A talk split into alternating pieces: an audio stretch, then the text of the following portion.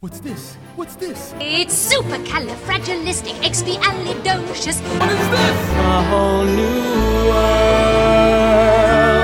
What is this?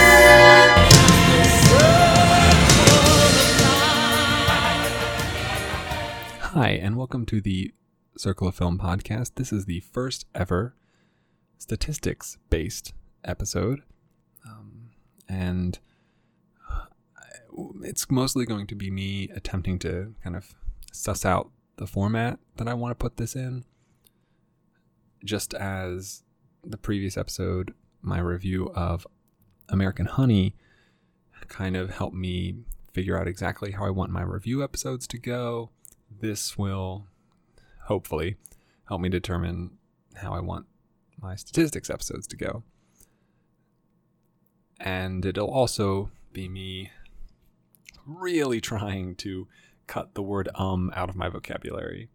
In case you haven't re- realized it yet, that may just be your ears ignoring the nonsensical syllable that it is, or it may be because I have edited the episodes you've listened to to cut out as many of those ums as I possibly can. So, without any further ado, let's see here. So, like I mentioned in my introduction podcast episode, if you listen to it, there is this expansive spreadsheet that I keep on all the movies that I've ever seen.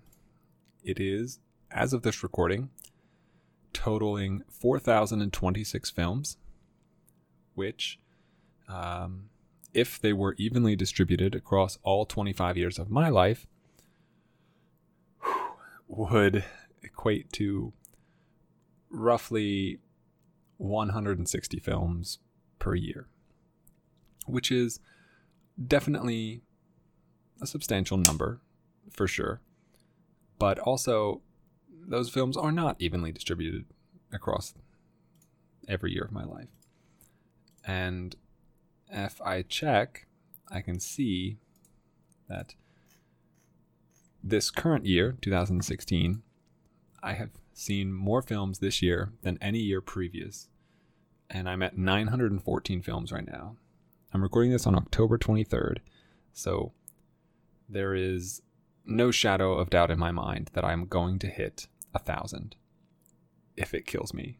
I should have done it in 2014 and then life things happened which kept me at 897 that number is a little um, uh, misleading because this because the number I'm looking at only counts the films that I've seen that my last viewing of them was in that year.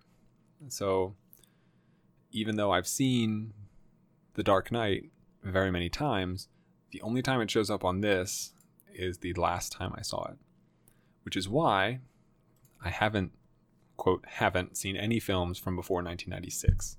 I was born in 1991, and I'm sure in 94, 95, probably I saw many films. Even in 96, I probably saw a lot more than two films.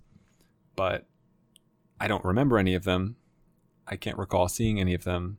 Or I've since seen them multiple times. And even though I saw them in 96, I did see them again later in 97 or 98, 99, 2000, etc. So this year in 2014 are both around the 900 mark. Every year before that doesn't even break 500. You know, 2015, I only watched 357. It's really sad to not hit 365. Uh, 2012 and 2013 both eclipsed 400, but barely.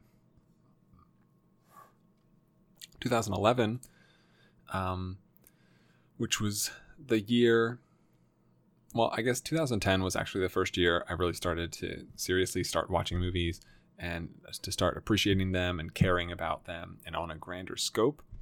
And that that year, I saw roughly 150 films,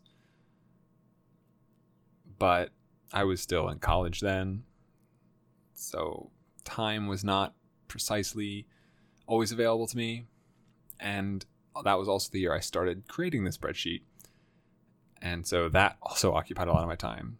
And in college, you know, while movies were a very big part of my life, there was also a lot of video games, a lot of television, um, a lot of just hanging around with my friends then. Um, so then the next year in 2011, it bumps up to 243 films, so almost 100 more movies. And then 2012, you get 422, 2013, 424, 20, and then 2014, we jump all the way up to about 900. So the other interesting thing to look at is the average rating for each film released each year. So, for example, um, I have seen 100 films from 2016. Precise, exactly. And the average rating for those enti- all those 100 films is a 52.4. That's actually pretty low, all things considered, because my average rating for every film I've ever seen is about a 59. And that's a trend that has been happening more recently. So in 2015, my average film rating was 56 or so. In 2014, it was 51. In 2013, it was 57. Um, and then in 2012, it was 67. There was a 10 point drop between 2012 and 2013. And there's an, there's a very clear reason for this. And it's because when I started to get serious about film, there were a lot of great films that I had not yet seen. Oscar winner fi- Oscar winning films, quote, films that everyone needs to see before they die, films. And so the first couple of years, I blew through those, you know, your Departeds, your Citizen Kanes, your you know, mementos, all those things, you know, movies I'd never seen. I was either too young to see them when they came out, or not born, or just not interested. And it eventually got to this point where so many of the films that I watched were being rated really highly. And as great as that is, you know, who doesn't want to watch, you know, great films day in, day out? You know, I don't think any of us would really complain if every movie they went to throughout the year turned out to be a, a really good movie. But the problem was that I started to have a lot of trouble really discerning the greatness of one film from the greatness of another one. So while, you know, you know, just to look in September from September going into October, end of September, early October of 2011, I hit a period this where the movies I watched were Chinatown 94, Grizzly Man 84, Hotel Rwanda 93, Das Boot 91, Into the Wild 92, Leon the Professional 90, Letters from Iwo Jima 90, Rescue Dawn 91, Munich 83, Mulholland Drive 88, The Green Mile 84, The Elephant Man, The Deer Hunter, uh, The Last King of Scotland, Schindler's List, The Exorcist, Saving Private Ryan. You know, like I saw all those movies in such a close, tightly knit span of time. Or, you know, next year in 2012, there's this period in January heading into February. Moon, Buried, 50 50.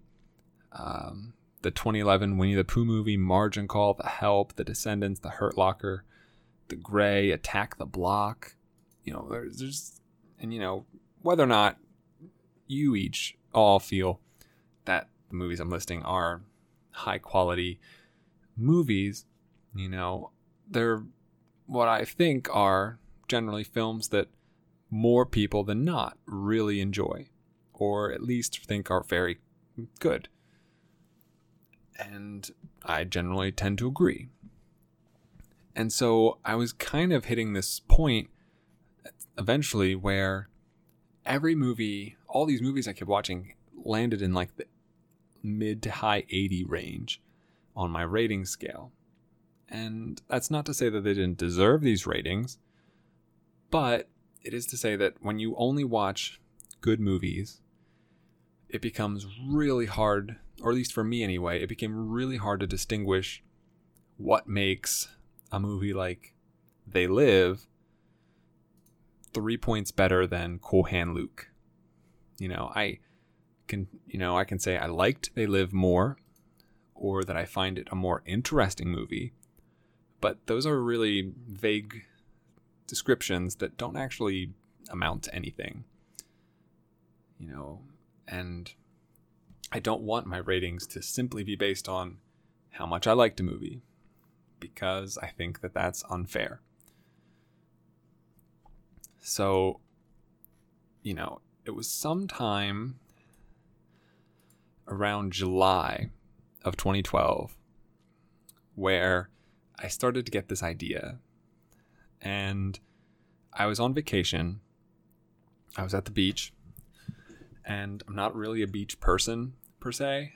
So I would stay in the house we, we would stay at while everybody else went down to the water. And it was fine. You know, we're usually there during Wimbledon, and I, I really enjoy watching Wimbledon.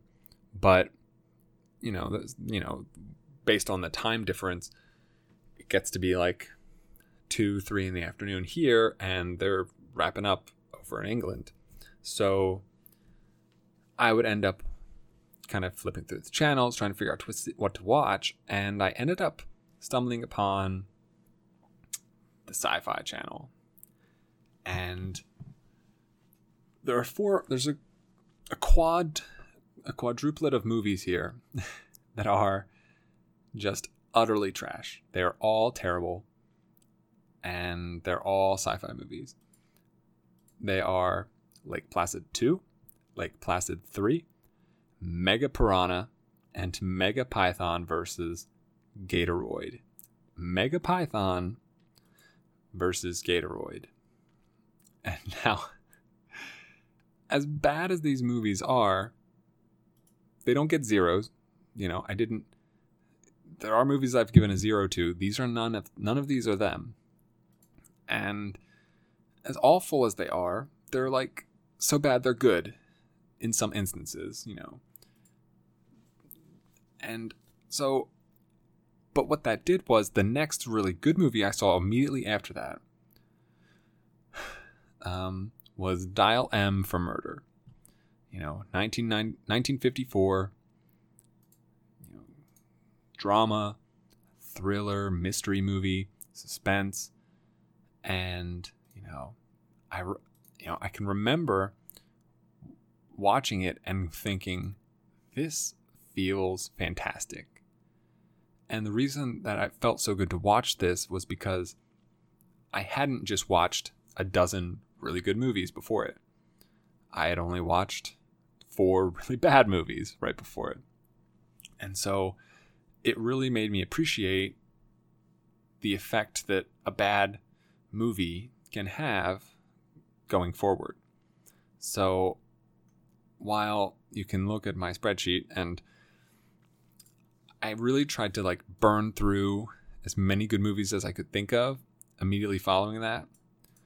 So you've got I also this is also the point where I became introduced to Wes Anderson. So there's quite a few Wes Anderson movies in here too. But so immediately following Dial M for Murder, you've got Everything Must Go, Bottle Rocket, Magic Mike, Rushmore, Chasing Amy, um, Lars and the Real Girl, Gone Baby Gone, The Darjeeling Limited, Life Aquatic, Royal Tenenbaums, Source Code, Constant Gardener, Casino, Castle in the Sky, and Justice for All, Million Dollar Baby, Monsters Ball, Shadow of the Vampire, You Can Count on Me, Trans Siberian, State and Main, Nurse Betty, Girl Fight, Gods and Monsters, Hunter, The Hunter, Traffic, Castaway, Space Cowboys, Big Miracle, Margaret, Erin Brockovich, Pee Wee's Big Adventure, Big Fish, Train Spotting, The Dish, Gosford Park, Pulp Fiction, My Dinner with Andre, Tape, Salmon Fishing in the Yemen, Submarine, Once, Moulin Rouge, Say Anything, The Lookout, 310 to Yuma, Monsoon Wedding, Sideways, Dave, Zelig, and I'm Not There, Go, Sense and Sensibility, Little Women, Samson and Delilah, Nine Lives, The Man Who Wasn't There, Mars Attacks. Uh, you know, so, so, so, so many movies that, and like, it just keeps going.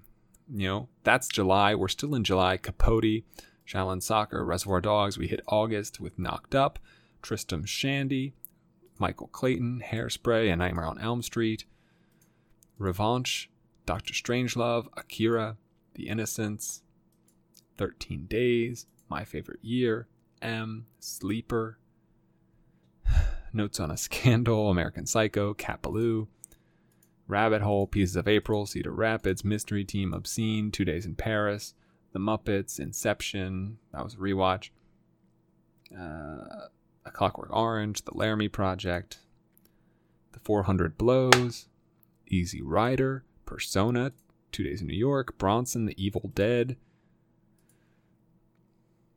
Breakfast on Pluto, Army of Darkness, uh, Evil Dead 2, 2001 A Space Odyssey, Passenger Side, The Odd Couple, Bernie, Birdie, Citizen Kane, Battle Royale, Naked, Hero, Take Shelter, A Room with a View, Shotgun Stories, Back to School, Uprising, Trust, Nothing But the Truth, Pirates, The Band of Misfits. Um, you know, I just, and I could keep going. I could keep going because even into October, into November, December, you know, there were so many, so many great movies that I watched during those years. And finally, finally, you know, I I burned myself out by pretty much a year later it took me to get to get to the point where I felt like I couldn't keep watching great movies without peppering in bad ones. You know. And a big reason part of that is because of the thespian page in my spreadsheet. Now, each movie is rated out of 100, but I wanted to know of all the actors that have been in any movie I've ever seen, which one do I typically rate higher than the others? Which one gets a better score? Which one is more valuable in a movie? And so when I first did this, I only counted movies that were rated 80 or higher because one, a vast majority of movies that I've seen had, had seen at the point were 80 or higher. And two, I figured being in more good movies meant that it was more important or like that, that that actor was more important to me that i thought that they were better than the other person. So you know if i i can sort that now so philip seymour hoffman has currently been in the most movies that i've rated between an 80 and an 89 so there's 12 movies he's been in that i have rated between an 80 and 89 um, if we look at 90 to 99 we have the voice actress Sherry Lynn, who is generally in all of the Pixar movies and then some. You know, her catalog is vast. You know, they're her so her 13 movies are Inside Out, Toy Story 3, Finding Nemo, Toy Story 2, Spirited Away, Beauty and the Beast, Little Mermaid, Kiki's Delivery Service, WALL-E, Aladdin, Up, Princess Mononoke, Tarzan. And that's and there's many, many more that she's been in that you know she doesn't have like a she almost never has a main role in a film but she's in them. She's in so many. And then there's a separate category for movies that have been rated 100 and as of right now there is no actor on my list that has been in that has been in more than one movie that I've rated 100 so I, I slowly, however, began to expand this page as time went on. So I began incorporating movies that were rated in the 70s, and then movies rated in the 60s. And then as soon as I dipped below 60, I realized, well, I have to just add everything. So I took the time, I went through, and I finally, finally made it all the way down to the bottom. And I'm I'm glad I did. You know, I'm glad I did that early enough to the point where if I had to do it now, it would take me so long. And I'm not sure I would have the resolve to keep going the entire time. So it's it's really really good that I, I was able to do it so soon.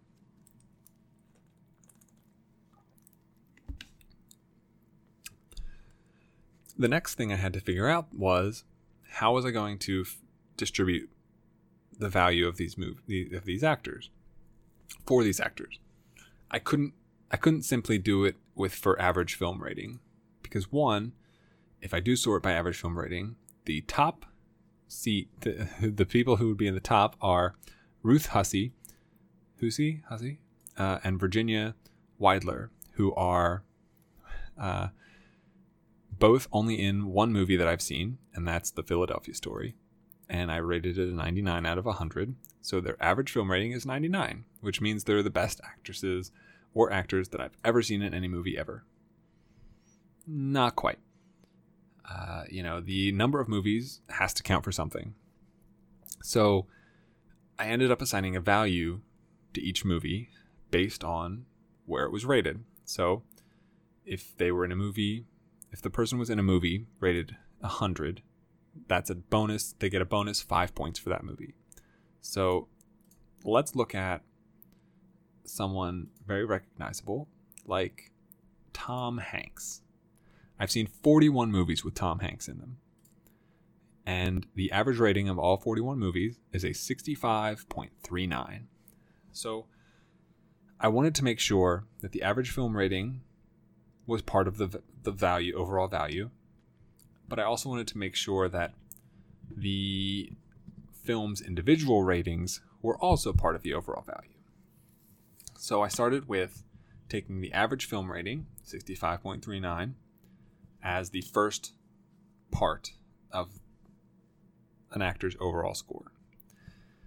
So then, when you break down those 41 movies that I've seen him in, um, Tom Hanks is one of the distinguished people to have at least one movie in every single column. So he's been in a movie that I've rated 100, Toy Story. He's been in five movies that I've rated between 90 and 99 Toy Story 3, Toy Story 2, Catch Me If You Can, Saving Private Ryan, and Captain Phillips. He's been in seven movies that I've rated between 80 and 89 Philadelphia, Castaway, Saving Mr. Banks, The Great Buck Howard, The Green Mile, The Simpsons movie, Big, and he's been in 10 movies that have rated between 70 and 79 Charlie Wilson's War, Road to Perdition, Toy Story of Terror, Forrest Gump, Bridge of Spies, Partysaurus Rex, A League of Their Own, Sully, Cars, Apollo 13. And so, movies rated 100 are 5 points, movies in the 90s are 4, 80s are 3, 70s are 2. His six movies in the 60s are all rated, all give him a bonus point of 1. Bachelor Party, Hawaiian Vacation, Toy Story That Time Forgot, The Terminal, The Polar Express, The Lady Killers. He's been in one movie that's been rated in the 50s. And I decided that movies rated in the 50s, no bonus points. They only affect the average film rating. And his one movie is Cloud Atlas. And then originally, I just had any movie less than 50 had a value of minus one points. But at some point, I determined that that's really not fair. You know, why is a movie that's that I give a zero to being valued at the same level as a movie I'm giving a 49 to? So I felt that there was too large of a discrepancy there, and that actors that had no films lower than like a 30 were being disproportionately valued compared to actors that had no that had a lot of bad films that were like twos and sixes. So I split it up into a section for 25 to 49 and 0 to 24. and Tom Hanks currently has six films that I've rated between 25 and 49 Small Fry, Turner and Hooch, You've Got Mail, A Hologram for the King, Joe versus the Volcano, and Angels and Demons. And then five movies that have been rated between a 0 and a 24 The Da Vinci Code, The Burbs, He Knows You're Alone, Radio Flyer, and The Bonfire of the Vanities. So those are all the 41 movies of Tom Hanks that I've seen. and so his ultimate value ends up being a 56, which as of right now is tied with Cate Blanchett for seventh for the seventh highest value overall. And his average film rating of 65.39 is way, way down the list. Uh, it's actually, let's see, roughly, it's tied with Paul Giamatti for 1,301st overall. You know, so there's 1,300 and 300 people who have a higher average film rating than Tom Hanks. But very few of them have also been in have also ha- been in 41 movies that I've seen. So you can take that for what you will. So purely based on those two values, uh, we would give Tom Hanks currently a score of 121.39. However, his score is actually quite a little bit higher than that because I decided that there would be a third factor that was not subjectively based on me. I wanted, you know, because both the first two factors are purely my own devi- devising. And so the additional points come from the amount of acting Oscars that Tom Hanks has been nominated for and won. So for every single nomination, he gets one point, and for every award won, he gets one point. So if you're nominated and you win, it's a total of two points. And I have seen five movies that Tom Hanks was nominated for an acting Oscar in, and two movies where those Oscars uh, he won. So that ends up being seven additional points, which puts Tom Hanks' score at 128.39, which just so happens to be the seventh overall highest score out of everybody. And the rankings change quite frequently because every movie, unless it's in the 50s, generally shifts an actor up or down at least one spot, unless you're at the very top, and then it's uh, the gap is a little more, little wider. So, right above Tom Hanks with a 129.25 is Christian Bale. And right below Tom Hanks with a 128.23 is Ralph Fiennes. So, you know, distinguished company. You know, all three of those guys have been nominated for Academy Awards multiple times. Christian Bale has also won. but the difference be- being because Hanks has been nominated for more, one more, and has a slightly higher value than the other two people listed. Um, he's also been in 13 or so more movies than each of them. So the reason why they're all so close to get together is because they've been in less movies, particularly less bad movies than Hanks has, in my opinion, so far. And so their average film rating is, you know, six, seven, eight points higher than Tom Hanks is. And that's what creates such an even playing field. Whew, man, uh, where are we at? We're at just about 30 minutes now. Um, I was, kind of, I was looking to cap this at about 40. I don't want to. I don't know how well this is going over, so I don't want to bore you to tears. Um, so just to, just to run down the top 10 currently, uh, Sherry Lynn is actually number one, and she is completely running away with it. She's got a score of 167.19. So compared to Tom Hanks, she's got just shy of 40 points on him. Her average film rating is just a 71, but her film value is a 96. The next highest film value is a 67. So she gains th- almost 30 points on every single person just from her film value. So it doesn't even matter that she's never been nominated for an Academy Award. And that's not to say she doesn't have any bad movies, because she has six movies rated 24 or less, which which are DuckTales, the movie, colon, Treasure of the Lost Lamp, Black Mass, Death Becomes Her, Minions, Cinderella 2, Dreams Come True, and Happily Never After. All voice acting roles. She has voice acted in every movie she's been in, which I've seen 48 movies that she's been in. But these movies are not limited to, limited to animated films. She does a voice in the original version of Old Boy, as it turned out. And believe I thought there was one more. There might not be. Uh, 101 Dalmatians, the new one, the the, the newer one. Uh, she does a voice in that as well. So, so, oh, and Death Becomes Her, which I mentioned, is also live action, where she only does a voice.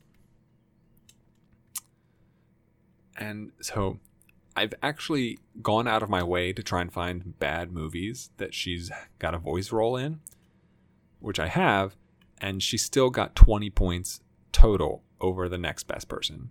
So, number two is Brad Pitt. He has a score of 147.57. And I've seen 28 films with Brad Pitt in them. Uh, there's definitely a couple of glaring absences from the filmography of Brad Pitt that I haven't seen, but I'm working on it. Um, number three, and this is the this is a person who spent multiple years at number one until I realized that Sherry Lynn was in like everything that's ever existed and that's Philip Seymour Hoffman. I've seen 31 of his movies, and he has a score of 138.39. And I really want to go back and re and finish finish fleshing out his entire filmography because now that he's passed, he won't be making more movies, which you know is awful, and I wish he was because he's such a fantastic actor. But I do have a I can, if I watch everything he's ever been in, end up with a permanently legitimate score for him that will be a standard for everyone else to try and meet by their dying day. Where someone like like a Brad Pitt or a Sherry Lynn may be able to surpass consistently. But someone like a Robert De Niro or Al Pacino might not. If if recent uh, script decisions and and role decisions is any indication of his of those two trajectories. Um, moving down to number four, we have our second female, Cate Blanchett, who gets a who was bolstered quite quite heavily because of her Academy Awards wins and nominations. Um, she has six nominations and two wins, uh, which is the highest number for until you get down to Katharine Hepburn, who's 37th. Uh, she's I've seen 27 films with Cate Blanchett. I think she's fantastic. Uh, number five, our third female is Helena Bonham Carter, who has a score of 129.47. So we're already 40 points lower than the first place person. Uh, Helena Bonham Carter is the highest rated person who does not have a single film rated less than 25. Her lowest rating is a 25, and it's from Great Expectations.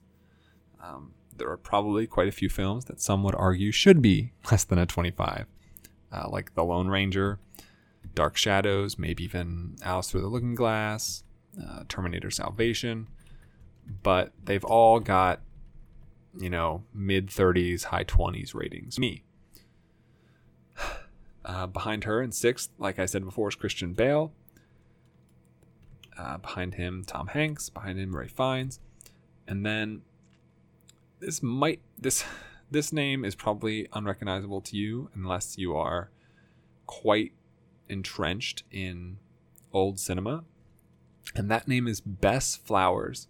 The fourth female in our top 10 and the last female in our top 25, actually, as it turns out. I've seen her in 17 films, which I'm sure many of you will recognize by name, like Vertigo, Singing in the Rain, North by Northwest, Rear Window, All About Eve, It Happened One Night, Dial M for Murder, Bride of Frankenstein, Double Indemnity, The Manchurian Candidate, Funny Face, Now Voyager, To Catch a Thief, The Bad and the Beautiful, Notorious, The Day the Earth Stood Still.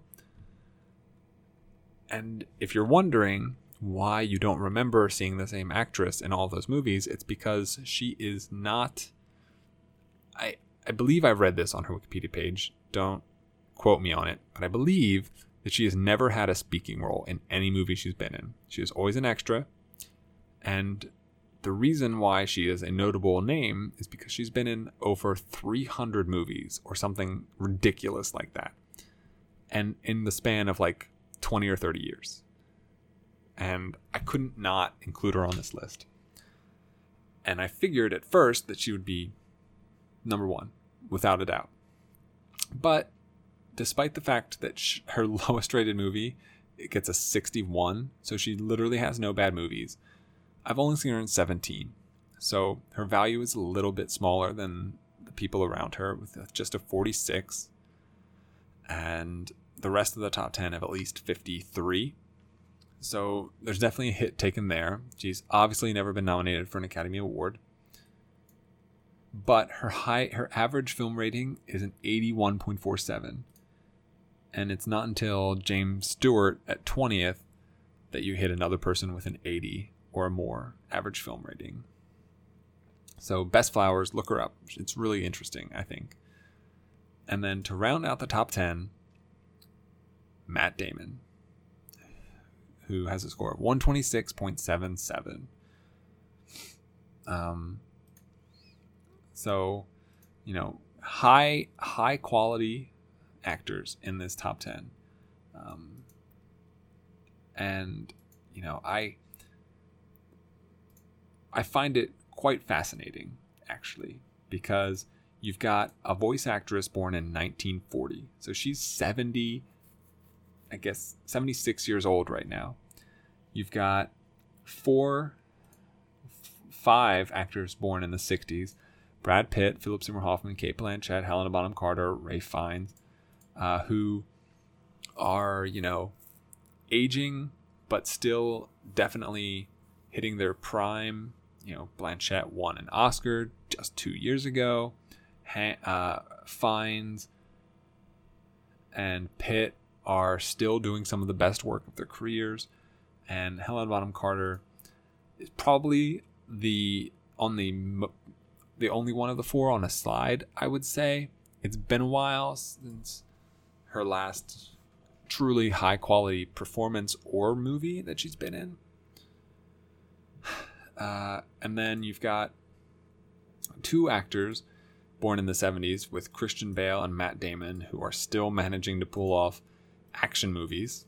Uh, Matt Damon recently being in Jason Bourne. Uh, Christian Bale. Uh, I'm trying to think what he what action movies he's been in since Dark Knight Rises. Uh, you know, The Fighter wasn't really an action movie for him anyway. But he recently won his first Oscar for The Fighter. He's been in a couple, you know, he was in American Hustle and uh, The Big Short. So he's he's definitely. Oh, those are the three films he was nominated for. Uh, so you know he's continuing to do great work, even now, especially now. Uh, which just leaves um, Tom Hanks, who is the who is born who was born in 56 and Bess Flowers who was born in 1898 it's ridiculous. Uh, I still can't believe that she's been in so many movies. Uh, so I found that actors in like between the 60s and v- v- between like 1960 and 85 that's the sweet spot for the movies that I've seen you know, because they were in all the movies that I watched when I was younger. And now that I'm older, I can see the movies that they were in before then, and they're still making a lot of movies almost every year.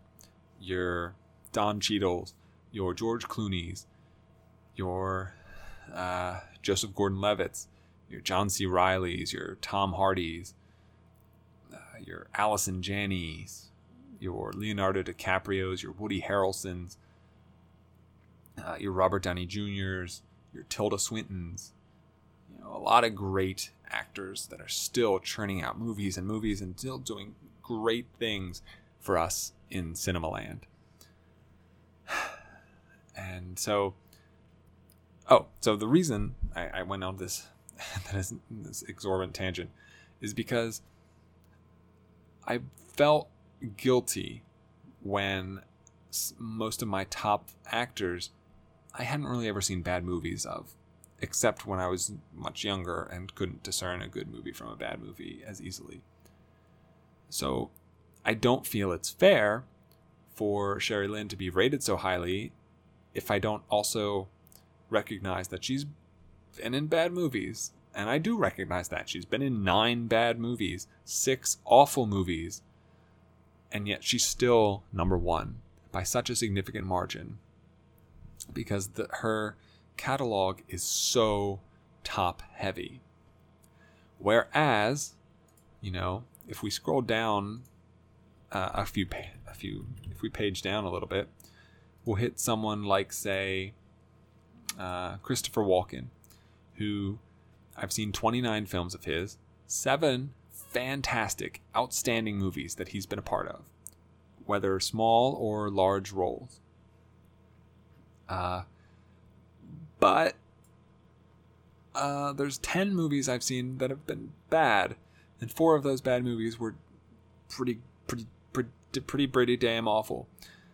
And so, you know, his average film rating is just a 59.9. His value, his film's values are only a 30. Uh, he was nominated for two Oscars, winning once. So his score is only a 92.9, which is actually pretty high. You know, he's 379th out of 3,200 people. You know, he's like top 10%. Uh, but if we want to get into the truly bad, um, like bad, truly bad actors that have been in a couple of really good movies. So let's say Katie Holmes. Katie Holmes. I've seen 14 movies with Katie Holmes in, and seven of them, so 50% of the movies I've seen her in, are just terrible.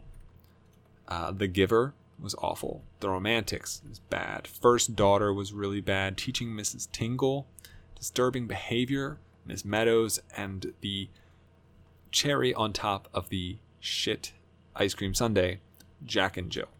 Her worst movie by far.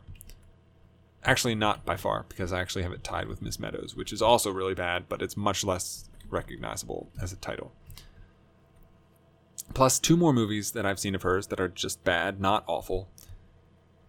And then five good movies that she's been in. So, you know, The Ice Storm I thought is pretty good.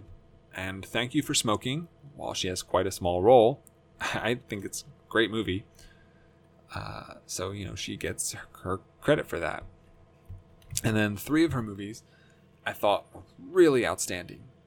And only one of them or two of them are actually outstanding, and she has a very significant role in them. Pieces of April and Go. And as it turns out, I believe Go is still a part of my top 100 of all time. It might have recently slipped out, but I think it is still in there. And then the third one is Batman Begins, which she does have a significant role, but I do think that she is a large negative on the movie overall.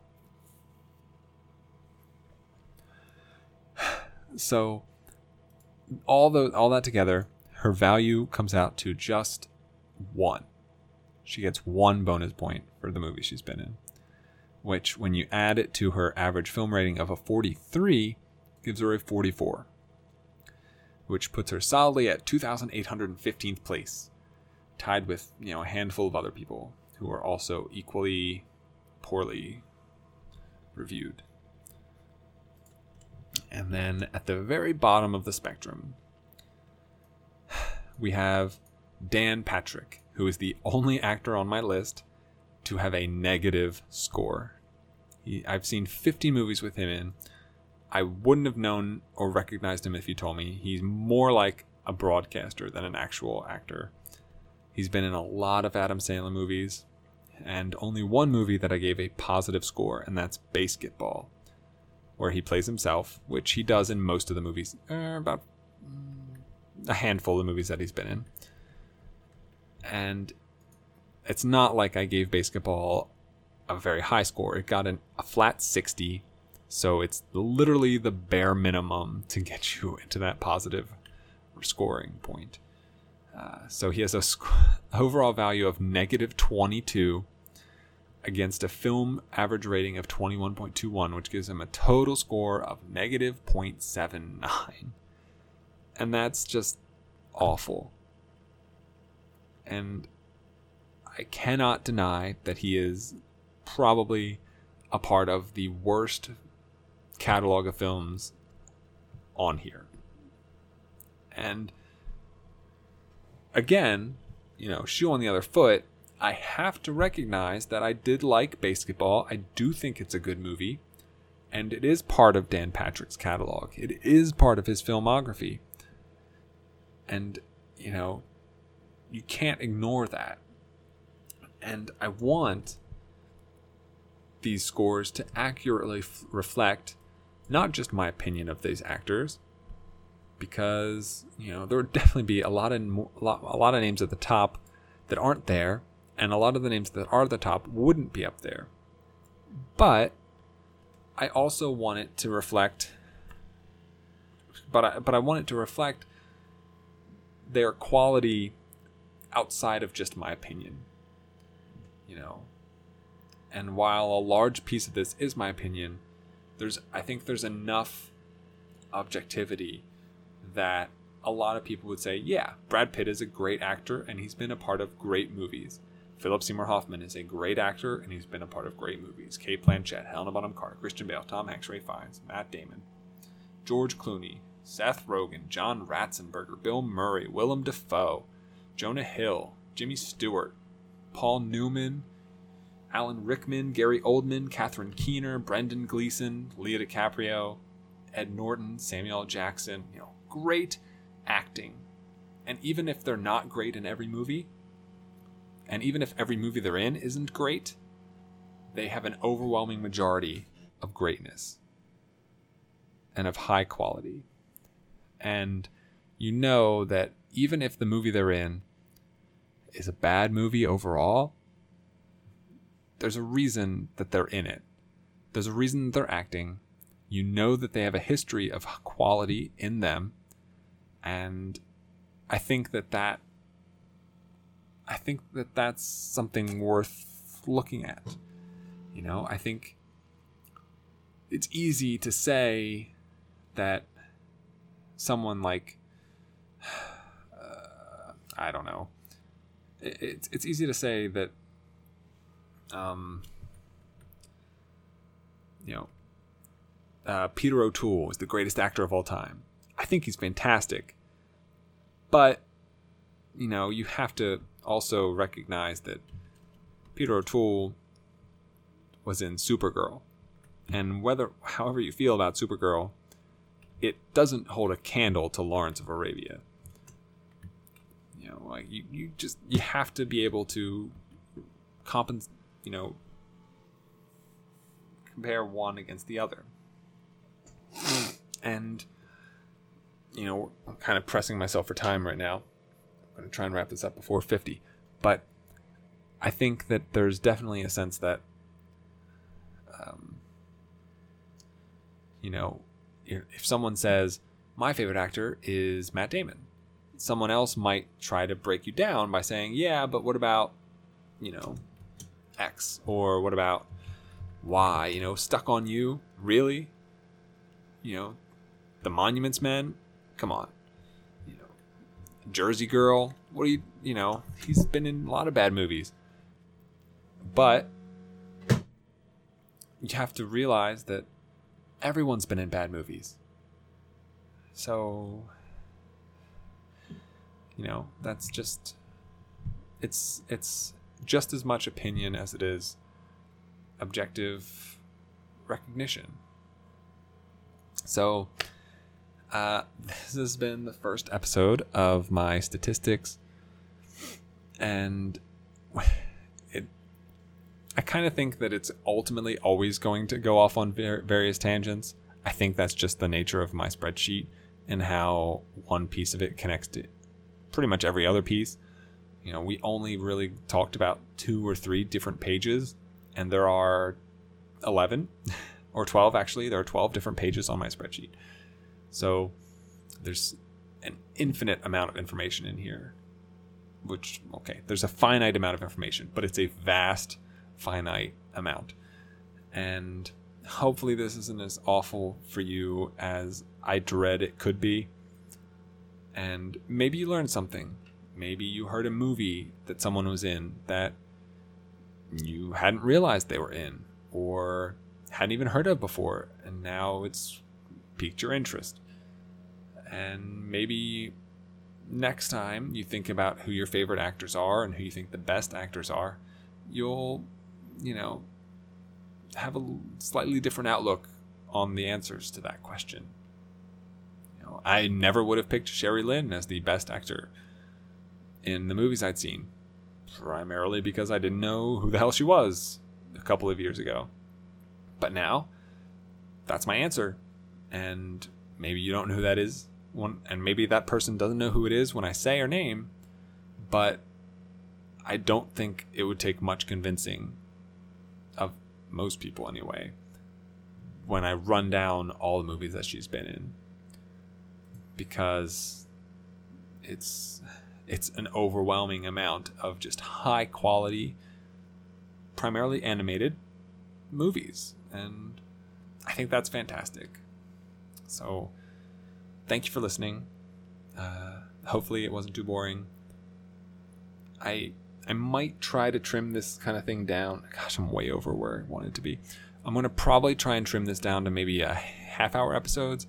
I think anything more than that kind of pushes the envelope as far as audience tolerance. So, again, thanks for listening. I'm gonna trim this so it won't. You'll probably hear me keep saying how long it's it feels like it is for me right now recording it, and you'll be looking at your timestamp going, but it's only like 35 minutes in. Why are you so upset about 50? Okay, I'm gonna edit it down, and uh, hopefully it'll be a little cleaner. So, thank you for listening. Uh, if you have any questions, comments, or concerns, you can email me at circleoffilm at gmail.com. And hopefully, I'll see you around next time. Have a week. So long, farewell, I'll be to say goodnight. Come on, babe, why don't we paint the town? And all that jazz. So long,